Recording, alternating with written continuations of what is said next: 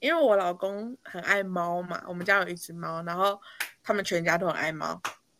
但其实我不是很喜欢猫，就是不是不喜欢，就是我很不习惯跟动物一起生活。然后因为我们家之前去公路旅行，就是离开太久，然后那猫就可能很想念我老公还是怎么样。就我们一回来之后，它每天哦都爬到床上跟我们一起睡，而且是挤在我们两个人中间睡哦。然后我就觉得有点美松，因为我之前就跟他讲说。要跟猫生活可以，可是我的底线就是我不想跟猫一起睡。然后，然后就事情就是已经过了一阵子，他就好像假装没有这件事，就说：“哦，猫好可怜，就是它很想我们。”然后这样这样一起睡，然后变得我就是默默被动承受了几天。然后我就跟他提起这件事，我就说不要太过分，因为。我明明就有跟你讲过，结果他当下没有回我。昨天反正我们就在他手机上看东西，然后就按到那个 Google 搜寻那边要搜寻东西，我一按下去，关键字给我写 Partner refuses to sleep with cat。我头无路。对啊，直接上网求助哎。他有找到什么好方法吗？有，他说如。就很多网友都说，如果你的另一半给你下那种，你要选我还是要选猫？所有网友都说，如果你另一半这样讲的话，你一定要选猫，因为 因为就是另外一半如果会这样讲，可能代表你们关系中有很多其他的问题哦。那我想说，他到底在论坛上问了多少人？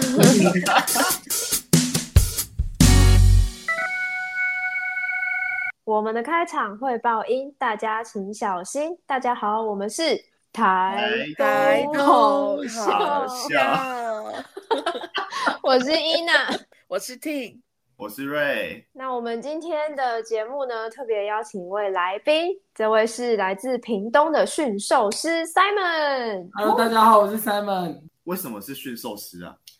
呃，因为跟我的职业有关系。你的你的职业会跟小动物有关系吗？对，未未开花的动物有关系。对，未开化了，未开化，可以往这方面去想。所以你的实际职业到底是？我是幼教老师。那感觉在幼教好像工作会很可爱吗？很欢乐吗？是吗？我觉得这是大家对幼教老师的一个普遍的误解，就是会觉得幼教老师就是啊，是不是很喜欢小朋友啊，然后很爱看小朋友就可以来当幼教老师这样子。或者就会误会我们就是只是在配音啊，然后每天都陪着他们吃喝拉撒这样而已。真的有人觉得你们会陪小朋友吃喝拉撒吗？因为我觉得听起来很不好玩，我不想跟小朋友一起拉撒。我记得我之前在实习的时候，然后那时候就是我们那种小便斗，就是传统式的，它没有隔间，然后我就跟小朋友说我要去上厕所。然后就走过去，他们就站一排站在旁边哦，然后就这样子抬头伸出来在看我尿尿。然后就说：“你们你们要做什么？”他们就说：“你不是要尿尿吗？我们陪你啊。”他说：“可是你们这样子，我要怎么把裤子脱下来？” 所以的确是他们也会想要陪老师吃喝拉撒，拉撒什么他们会很在乎你，会站在旁边看你尿。可是老师，你尿尿为什么要脱脱裤子啊？没有啊，他们是站在那个小便斗，就是传统传统那种一站一排的那种当兵式的那种小便斗，就是没有隔，然后他们就站一排站在我旁边，然后就这样子头抬出来看我，就全部都往我的下体在看，那样子，我都不知道该不该掏出来。那感觉好像很贴心诶，小朋友就要这样解释也是也不是不行。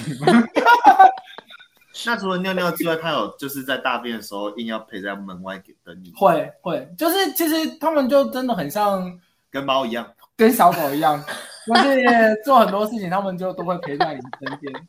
对，然后只是他们也会说哦好臭，然后就鸟兽散这样子。所以如果你大的便不臭的话，他们可能就会聚在门外。对他们就会聚在门外，然后跟你聊天。那小朋友听到扑通一声的时候，他们会。老师，大便掉下来了，并不会好吗？啊，我就说在那边跟你聊天而已。那你可以简单的描述一下在幼儿园工作一天的日常是怎么样？哦，像我们的话，就是每天早上小朋友去，因为小朋友是一种注意力非常短的生物，尤其学龄前的小孩子，所以我们就是会有很多的活动让他们玩。然后呃，因为法规规定，我们就会每天让小朋友就是有大肌肉的时间要三十分钟以上。所以几乎整个早上就是会这样子跑跑跳跳，跑跑跳跳，然后上一些课这样。什么是大肌肉的时间？就是要让他们去外面晒太阳啊，跑跳啊，然后运用四肢啊，对对，就是想象大家想一下大肌肉，大肌肉的时间就是要看健身房哥哥的大肌肉。所以一般一般人会觉得大肌肉时间是这样的意思。对，国家有规定小肌肉。没有大肌肉的话。不是不是真的有小肌肉的发展？很专业的问题，不要讲好不好？对，我是认真在问。是是是，有啦。而小肌肉的话，就是譬如说我们平常一些剪啊，然后折纸啊，或者是捏黏土啊，这种，就是我们平常的课里面，它并没有一定的时间的规定。那吃午餐跟吃点心会给他们吃大鸡肉还是小鸡肉？会给他们大鸡肉、鸡肉、猪肉都有。怎么啦？所以你们到底一天的日程是怎样？就是幼儿园比较弹性，就是其实我们是没有像国小按表超课的，所以我们就是只会有一个大致的课表，而大大致我们要做什么事情。但在其他时间我们是还蛮弹性的。那你说如果没有按表操课的话，你怎么会知道要教什么？我们跟呃所有学制的老师一样，都要备课啊。只是我们不会有说今天要上国语第二堂课，然后要教什么生字。我们可能就是说，昨天小朋友在缝纫，然后今天可能继续让他们就是往下一个阶段去，类似像这样子。嗯，小朋友缝纫，对，我们会让小朋友拿针去缝毛，是那种真的针，还是那安全别针啊？哦，就是头比较大。可是其实像呃幼儿园有很多不一样的种类，像大家应该有听过像蒙特梭利哦，蒙特梭利的话，他们就是会让小朋友在。拿真的刀子去切菜，就把小孩当成小小人类。真的刀子切真的菜。对对对，没错。我就是读蒙特梭利的，然后以前我们其实蒙特梭利真的是一个蛮有趣的系统，因为它就是会有玩玩具的时间、工作时间。我就回想我幼稚园真的就有下午，每次每天下午睡觉起来都是我们的工作时间。我们那时候我的学校是很多木头的的小玩具，可能是圆球，可能是各种不同大小的。方块或什么，反正就是让你自己去操作。为什么大家的幼稚园回忆都跟我不一样？我的幼稚园，我就记得，我就一直在一直在写单字，然后在哦，这个是不行的哦。像英文什么？对，像这种幼儿园的话，其实都是会被稽查的，这个都是犯法的。我在犯法的幼儿园长大。应该是说，我们我们幼儿园的法法规有规定，你不可以教英文课。可是如果我今天是教小朋友，譬如说呃荡秋千，然后我带一个英文的简单的念谣。它是要融入在你的课程里面，但是你不可以上一堂英文课，这样。是因为他们年纪太小，所以不能给那么多资讯吗？也不是，就是呃，三到六岁小朋友他们其实吸收是最快的嘛，所以人家都说是要先从母语开始，然后再从日常用语，然后最后再是可能一些外第二语言，类似像这样。可是其实很多私幼或者是一些为了要招生的幼儿园，他们都会把这个当成卖点。我觉得应该也跟那国家设计各个成长阶段的课程目标有关系啦。因为幼儿的成长阶段的目标本来就不是经手语言嘛，所以在幼教阶段我们就有规定说不可以以这个为课程目标去做。在那个国小以上就叫做分科教学，所以我们会分国语课、数学课什么课。但是幼儿园叫做同整性教学，所以我们等于是我在上这堂课，我包含所有的数学、国语什么，我们都会放在里面。那你这样设计课程的时候，会不会很很麻烦？所以我们有一个课纲可以参考啊，那个课纲就是会有六个大指标，那你就可以安排把所有指标看能不能穿插进你的课程。可是我有问题，我想问 Simon 最喜欢上的课程是哪一类？嗯，大肌肉。我也喜欢，好像是哎，我就我好像比较喜欢大肌肉，因为大肌肉它的活动范围就不会在教室里面，我们一定是拉到外面，譬如说操场，譬如说风雨球场。我们有时候也会因着节庆或节日去上一些，像上个月最近是中秋节嘛，或者是像双十节，类似像这种，就会融入在我们的课程里。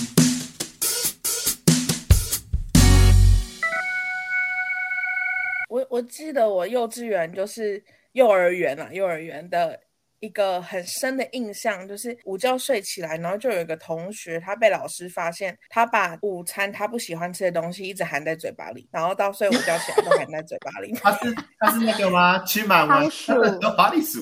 我我不知道为什么，我就记得，可能老师当时很惊讶还是怎么样。对啊，然后有另外一个很危险，对，因为他可能他睡觉他可能会给丢啊，没错。然后有另外一个 小朋友是被发现，他把午餐的他不喜欢吃的东西。把它藏在他的口袋里面，这些都是日常。所以我想问说，你你们有没有遇到类似的状况？就是对于小朋友偏食，就是小朋友偏食是很正常的，因为像我们大人都也会偏食嘛，只是我们可以决定我们要吃什么，不要吃什么这样子。那其实我都会觉得偏食没关系，可是就是尝试看看就好了。因为就像听刚刚说的，你会有一些这么久以前的记忆，到现在还是这么印象深刻。因为很多人都说他们怕吃很多食物，是因为小时候被老师强迫要吃下去。嗯，对。而其实我现在就不会这样子要求小朋友，就是不敢吃的你就吃一小块试试看。对。那瑞那么讨厌香菜，是因为以前被强迫吃吗？我觉得幼儿园很少出现香菜，都不不要 挡路啊。就如果他的状况在幼儿园，我们就会说，哎，那你就吃一片香菜的叶子试试看。然后，然后我吃了，我就会开始口吐白沫的。那那我们也算是人体实验了，下次就不会要求你要继续吃啊。那我对幼稚园最有印象就是那个我们午睡起来，然后就有一个小朋友就搭在裤子里面，而且是一颗的那一种。对啊，我会知道是因为他有用手去拿。然后我就看到，对，那你那又回到屎屎尿尿的，没有这种这种这种屎尿屁的，在幼儿园会很常发生。就有几次是小朋友要吐，但是马上因为小朋友要吐是很直接，他也不管到底有没有在垃圾桶，我都好几次是用手去接，然后有一两次是用脸去亲，因为他就是我坐着啊，他站着嘛，所以他就是要吐，根本就来不及，他直接往我脸上喷过。而且像这种捡大便的事情啊。就是我们都会在洗手台捡过大便，或者是在小便斗里面捡大便，就是都都有这种过去，听起来好好心酸哦。对，所以其实你经历过很多大法师的场景，只是那个呕吐不是绿色的，而已。没有，我后来就跟家长说，如果你要让小朋友喝牛奶，让他们喝草莓牛奶当早餐，这样子 吐出来的话，还有淡淡的草莓的味。不然那种原味的羊奶吐出来很可怕哎！我不太吃真的。然后还有玉米浓汤，或者像他可能吃蛋饼配红茶就太多了，他就也会吐，因为小朋友的胃很浅。所以幼儿园老师对于这种呃屎尿屁都也不会觉得很恶心，因为我们就是要马上去处理。他吐了就是马上赶快帮他换衣服，然后喷酒精，这样看有没有不舒服。你都喷他本人？没有啦，可以吗？喷他屁！我想以前幼稚园班上有一个小朋友，然后他也是吐全身都是，就是还有一些食物渣渣粘在身上。我还记得那时候同班同学都看到，然后就觉得天哪，怎么会吐成这样？但是因为他同时又发烧，可是他是站在他的吐摊上面，然后我们就有一些人想说他真的发烧了吗？然后还这样子就是用手指去碰他的手，看是不是烫烫。他是像花洒一样，是不是？就这样，我不知道，我不知道。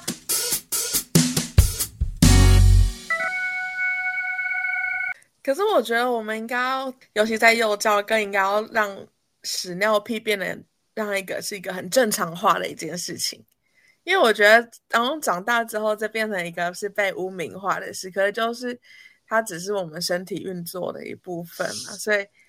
虽然说是蛮荒诞的，就是听到这些这些 故事，但觉得应该要推行屎尿屁正常化运动。由台东好笑开始，怎么听怎么不好？好奇怪。那如果说就是假设你今天在带那个那个小朋友，然后他们把他们大出来的羊便便，然后用便便互丢，你会怎样？会请他们去洗手啊，怎么样？屎尿屁运动的宗旨吗？哦，对啊，就是要洗手，不然嘞，屎尿屁是要拥抱大便吗？这也太过激了吧？对，但是羊便便真的是很常在幼儿园发生，就是小朋友走一走就会从裤管里面掉出大便那种事。因为学龄前的小朋友本来他们就刚在戒尿布，而戒尿布的原因就是因为他们还不能控制那个。上那个排泄的那边的肌肉嘛，所以他们有时候感觉到了就会出来了。嗯，那这我觉得是不是也是我另一个迷思？就是那你觉得幼儿园在这个阶段呢，会不会就是有办法进行就是所谓的 thinking？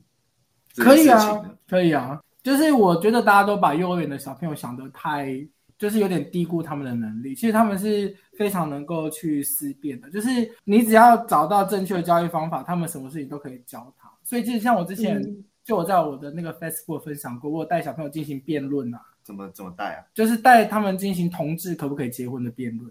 哦，对啊，他们才四岁跟五岁哦，结果居然就分成可以结婚跟不能结婚的两派，然后就我们进行了大概四十分钟的讨论，然后就是两派人马都会出来说他为什么觉得可以，他为什么觉得不行，然后我再去应加他们说，哎，你觉得可以的原因有没有什么就是盲点？那你觉得不行的原因，我们说盲点，老师就是适时的给这种角色。有时候小孩讲的才是那种最纯粹的智慧吧，就是因为就像人类在发展智慧的过程一样，也都是从一些很直觉的思考或是什么，所以其实也真的是蛮不能低估那种直觉式的反应啊，思考所累积出来的的深度。对，没错。除了这个题目之外，你还有？带什么样的？我还带过为什么二二八要放假，然后香港的那个警察那时候反送中，我也带他们讨论过。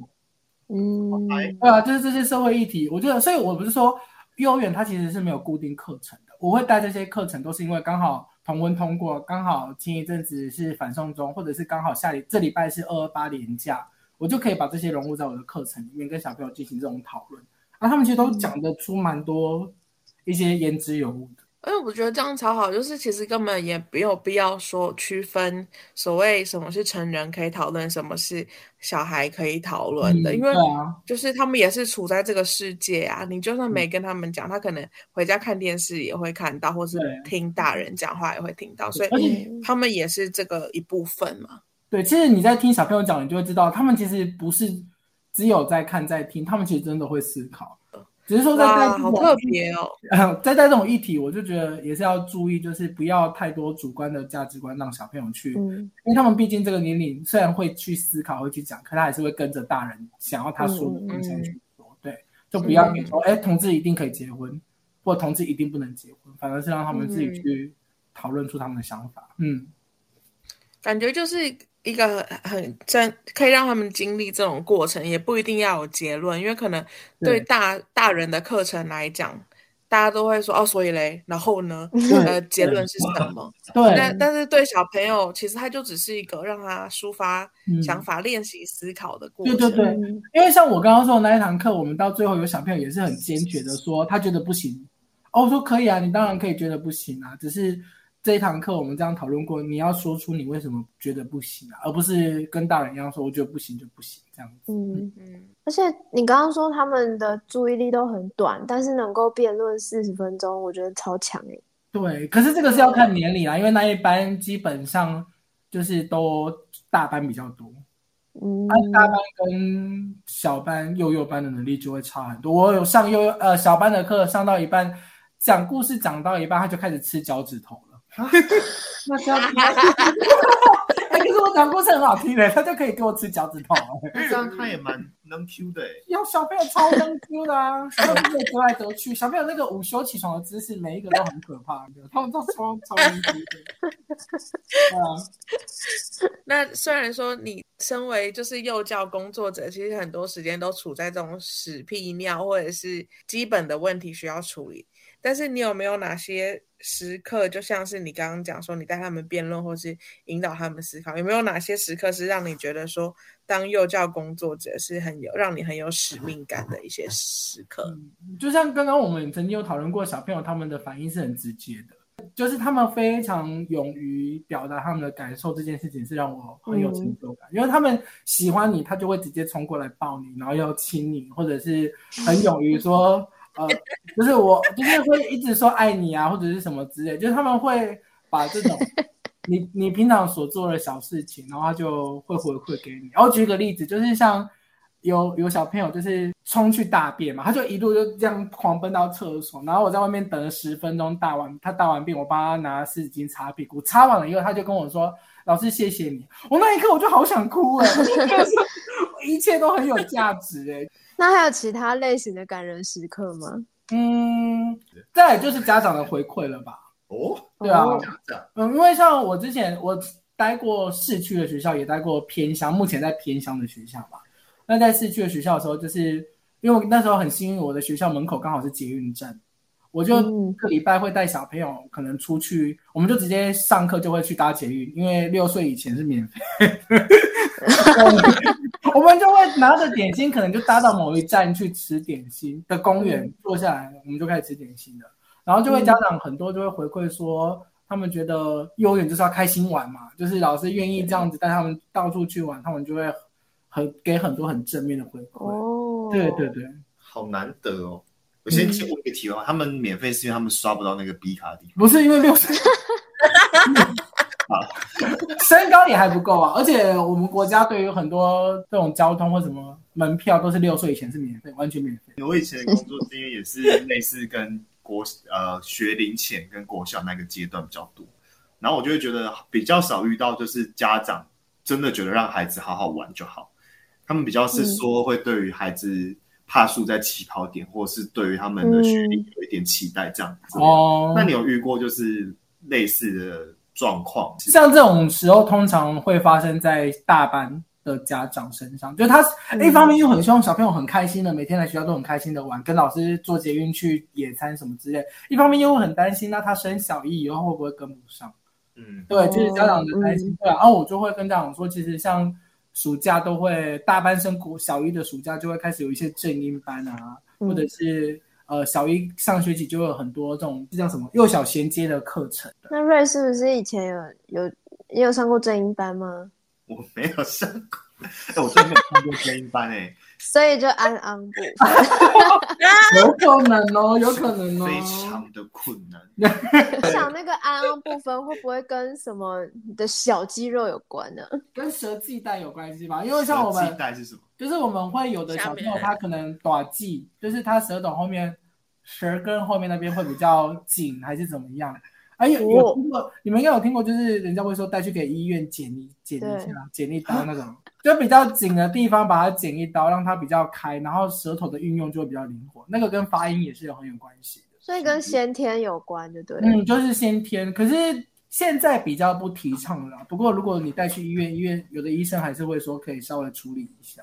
那这样是哦可以稍微处理，就是就是以前的医以前的医生是会都说要剪，而、现在的医生会说，其实就是保持他原本的样子，那一两个音发不出来，其实也不会对他的人生造成多大的困难啊。我有吗？有吗？职场霸凌瑞瑞有安安不分吗？有啊，讲比较快的时候吧。好来，你说南港展览馆，南港展览馆。哎有哎、而且我觉得这个已经原本只是口语上的安安部分，我就觉得它已经影响到我有时候打字的时候会那个字打不出来，我觉得啊，怎么哦，学不到？到一个已经拼错的状态。口说会影响打字哎、有可能哦，有可能。没有，但我觉得我现在到这个年纪，我就刷刷题。对啊，对啊，就是不会影响到太 可是小朋友创意但很可爱啊。很可爱啊。可是你如果是家长的话，你就会紧张了。嗯，那其实我们也是，如果到太严重，我们也都会建议家长可能带去语言治疗师那边，让真正专业的人稍微判断一下需不需要做进一步的治疗，或者上一些语言治疗课。你遇过最严重是怎样严重？嗯，其实都还好哎，就是就是可能到中大班讲话还是有点干 low 能这样子。哦说不定真的有含。来，哦，说不定午餐有含呢、那也真的是太危险了，让还那么大颗。老师，我今天的便当，我们都建议要午餐不要带便当。午餐的茶叶蛋呐、不喜欢吃，含在嘴巴里。不可能！我以前不喜欢吃茶叶蛋，那不会有小鸟蛋吗？不会，不会，不会，就是比较危险的东西，我们就比较少。哎，那讲到这个，就是一个题外话。那你午餐会给他剪小块吗？不会，这个其实就跟那个刚刚说的发音有关系了，因为咀嚼也是发音的，嗯，对，所以其实我们都会建议家长，有的小朋友讲话不清楚，或者是各类操泥带，我就跟他说，你是不是还有在捡食物？其实就不要帮他捡了，你就让他哦咀嚼，因为这样咀嚼的话，对于发音也是一种练习好。强哦！可是我很常咀嚼东西啊，是应该有帮助吧？要多半学一下。太晚了，你只会变国字脸，哎，好像有。那小朋友最喜欢吃的午餐是哪？有没有哪几道菜蒸你们小朋友最爱吃？他们很喜欢吃蒸。哦，我也超我爱。我爱我也爱蒸蛋。像那个爸，有时候会有那种肉燥，然后有浇肉汁的那种，他们也都会吃很。你就当 shop 可以标本的哎，但雕崩哎，他们就会吃很。标就是那种湿湿的就会对对。然后基本上大人喜欢的菜，小朋友都会不喜欢。大人喜欢菜，哦，譬如说像茄子啊，或者是像一些红萝卜类的。苦瓜，呃，学校不会出现苦瓜，因为这样是折磨折磨大人而已，就会剩很多对啊，啦。没有小朋友会碰吧？嗯嗯，对。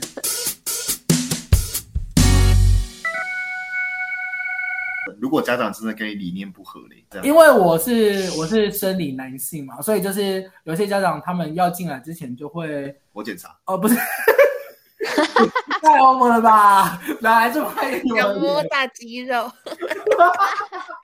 没有，他之前会电访给家长，然后电访，就是会跟然后封口是不是，对对对对对 OK 然后进来之前就会跟他们聊天。有的家长就是跟我相谈甚欢，后来就曾经遇过，他就问我说：“哎，老师不好意思，请问一下你是男生还是女生？”我就说：“哎，我是男生啊，怎么电话的声音比较像女生？”他说：“哦，刚刚就在怀疑，那我知道了。”我就说：“那我们就下礼拜开学见哦。”就他隔天就来转学了，啊，就是会有这种状况，他们就会希望说小朋友不要有男生老师去带他们。是哦，对，可是我那时候会很不了解，会觉得说，哎呀，我这个是非战之罪嘛，因为性别又不是我能够去控制的。可是后来，我现在有工作一些年的例子，我就比较可以体谅他们这种事、这种感受了。什么感受？因为比如说，他可能或许是担心，或许是妈妈在以前有遇遇到一些类似不好的经验，他不希望嗯小朋友进来又遇到。我觉得就是站在他们立场想，我现在都可以觉得那就是有缘跟没缘啊，没就是也是祝福他去适合他的学校这样子。嗯，对，因为如果他他如果真的呃硬进来，那他也有可能之后会有一些别的问题，然后再跟我有一些不同的争执什么之类的，我也觉得很麻烦。嗯嗯，哎，那我让我想到一个很奇怪的，也不能说奇怪，就是可能是社会莫名其妙形成的一个概念，好像为什么在幼稚园女生老师去擦男生屁股是可以，可是嗯男生老师不能去做这件事情。对啊，我们也觉得很奇怪。我也觉得很奇怪。如果有家长来这样子问我，就会比较熟了的话，我就问他说：“哎，那爸爸在家里是没有在做这些事吗？”因为其实如果哦今天家长父母亲是一同育有的话，怎么会他会觉得男生换尿布是一件很奇怪的事？女生老师你不会觉得的话，那为什么男生老师会这么觉得？不过这个是比较熟了，通常像我们。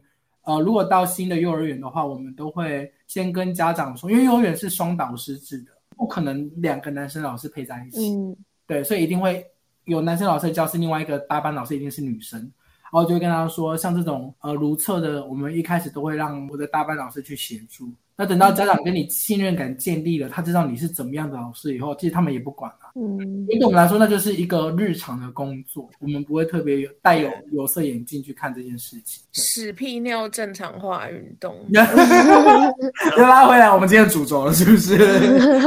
可是你会不会变成说，一开始你身为生理男的幼教老师，嗯，你变成你也要保护自己吧？因为如果你都比如说一开始你们会先分说好，那是不是还是男生的小朋友你处理，然后女生小朋友先让我没有哦。家长如果要拒绝的话，他是男生的小孩，他也不让你处理哦。哦，对他反而会觉得说你你要处理我儿子，你是有什么意图嘛？就是他们是有可能会这样，哦他就是会认为生理男性就是有潜在对小朋友做奇怪事情的一个可能性。哦，哇看他的小孩的性别是什么？因为台湾目前男幼教老师的比例是一趴，那因为我们有一个男幼教老师互助协会的一个群组，就是像这种议题，因为我的论文是写这一方面的嘛，我就问他们说，哎，那如果遇到这种呃要帮小朋友如厕的话，你们会怎么协助他？其实就完完全全分成三种不一样，就一种就是他会跟家长说，这就是我的专业，小朋友不舒服的话，我当然要马上帮他换。你用这种有色眼镜来看我的话，不舒服还是你的小孩子啊。这种他就会对啊秉持他的专业，他也不会坚持专业对，对对，然后第二种嗯的话就是像我这种，就是会一开始先让大班协助，然后等到我们关系建立好了以后，他已经信任你了，我再去一起去帮忙这件事。那第三种就是完全就不碰，他就是避免家长有有这种声音，他就完全就不做，就是只要如厕就是他的大班老师去，所以其实也是有不一样风格，那这样大班老师会不会不爽？就就是要看怎么跟大班老师协调啊，嗯。嗯，家长还是要被教育的。对我们，我们的心态都是这样子啊，它就是一个我们的专业会去做的事情啊。对，为什么要分析？如果小朋友今天我的大班老师在忙，那他真的是绕塞绕到整个裤子都是了，难道我还不去处理吗？对，这样也很奇怪啊，因为嗯专业来说，我们就是小朋友的感受是最优先的。但我觉得这个真的也是很难去讲说是谁的责任，就是感觉这个议题牵扯到很多层面呢，就是有专幼教专业的部分，但是又有这个社会上对于性别的刻板印象，对，然后又有家长对于小孩的保护。所以我觉得我一个生理男性在幼儿园当老师是一件蛮幸运的事情。我觉得我们小朋友蛮幸运的，因为他的第一个老师，他就是一个男生老师，而且又是比较多这种跟传统想象中不一样的这种形象的话，他可能会从小就比较少这种性别刻板的。嗯，对，因为我有会帮忙梳头发、绑头发、上厕所什么，这些我们都是会去做啊。你说跟传统不一样形象，是指说你会奇装异服出现在学校？如果有必要的话，如果有必要的话，如果到时候真的为了五斗米必须折腰的话，我还是会这么做的。奇装异服哦，像是你我之前就有穿过布偶装啊，就那种超级迪士尼的那种，很热的那种。很热，然后就要站在门口去招生，或那你是那你尾巴有穿没有 很有我很有感，是因为其实不只是幼教，我觉得在各个的教育阶段，对于教师的性别的刻板印象，其实都很根深蒂固。对啊，其实还蛮限制大家对于师生关系的想象啊，或者是说学生在成长过程中对于成人的样子的想象。我觉得这部分是一个很小的，可以说是一个很小的细微的议题，可是真的还有蛮深的影响的。嗯，对啊，就 even 到国小低年级的老师也比较少会出现男性的，嗯通常是中年级以上，而且高年级会希望男性比较多，因为就可以压压住小朋友啊。要低手回。嗯，对对，就是跟我们那个说，外界对幼教老师或低年级老师的想象是母职比较多，就像在国中，很多学校都还会说，哦，身教组长就是要找长得很凶的男，生来没错当。没错没那错，我就觉得我很不喜欢这种对啊，就是第一个身教组长，他是一个非常重要的工作，他要处理的不只是说去镇压学生，或者是。说去凶学生，他其实是很可以做很多可能性的事情。嗯，就是角色这个能做的事情都被限缩跟定型。对，对啊，很狭隘。没错。那想要问 Simon 有没有让你印象深刻、好笑的小朋友的故事？哦，有啊，每天都会发生好几次。而且有一次，呃，就是有小朋友在那边讲说，我的阿公姓林，嗯嗯然后呢，我爸爸也姓林，我也姓林这样子，然后就说真的假的？不会，你的叔叔也姓林吧？然后就说你怎么知道？哦，我那时候好像是幼儿园的大红人一样，马上就是他们一群人都围过来说怎么会这样子？然后就是还有还有小朋友在那边炫耀，我就炫耀说，我说像那个我爸爸我爸爸手机里面有很好玩的游戏哦，然后另外一个就说那有什么？我爸爸手机里面有很多飞机的游戏，还可以就是发出蹦蹦蹦的声音。然后就有另外一个小朋友就说：“那有什么？我爸爸手机里面有很多很多女生的照片，还没有穿衣服、欸。”不行呢、这可是个会吓到蹦蹦的声音吗？害我之后看他爸爸的眼神就怪怪的。吓一跳。对啊，就是小朋友他们就会讲出这种很天真的话，很有趣啊。就是每天跟他们聊天，就会啊，都会觉得很有趣。所以人家都说幼教老师看起来比较不会老啊，因为每天都很开心啊。嗯，可是那些没穿衣服的女生会发出蹦蹦蹦的声音吗？没有没有，这是两个故事，你把它组合在一起了。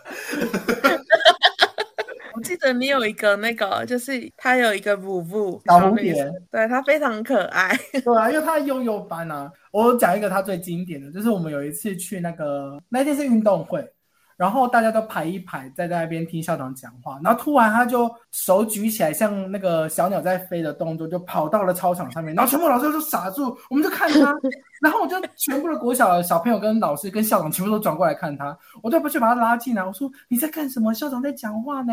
然后就说：“可是我是小蝴蝶呢，我要去飞去外面看看。”就这样哎，就是这样。前途无量哎。对啊，我好想要当小蝴蝶。为什么小蝴蝶不能想要飞的时候就飞呢？对啊，我实在心高了，可以。可是我可能就要上去校长室喝咖啡了，比较麻烦。就是类似像这种事情，因为去年开始我们有多幼幼班的小朋友，啊，两岁进来这种事就会更，因为他们会搞不清楚状况一点点。因为像我有一次，我就把那个中班跟大班，我就把他们站一排，然后再念他们，就是好像有做错什么事情，结果那个小幼幼班的小朋友就躺在地板上就滚来滚去，然后我一边在骂人，那个画面就是走廊 左边我在一排不敢动的中班跟大班，然后我在骂人。然后右边走廊的另外一边就一个小派在那边滚来滚去，然后朋友也在台转过来看哥哥姐姐，然后就看他们说：“你们在干嘛？为什么要站这样子？” 啊，哈哈哈原来当下就很火大，因为我在骂人，害我情绪断裂。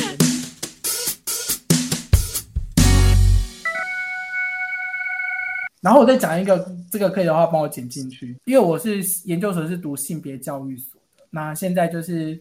有一些性侵案是真正的哦，真正的性侵案或性骚扰的案子是发生在学龄前的小朋友，那我们就会很需要有幼教，然后又有性别的人去引导这些小朋友讲出来发生什么事情。因为其实学龄前小朋友他的记忆很容易，大人说什么他就把它当成是真的有发生过的，这个大家应该知道。对，像之前都会有听过小朋友在上课的时候模仿一些性行为的动作，那真的去问，就真的有发现小朋友在家里面是有被。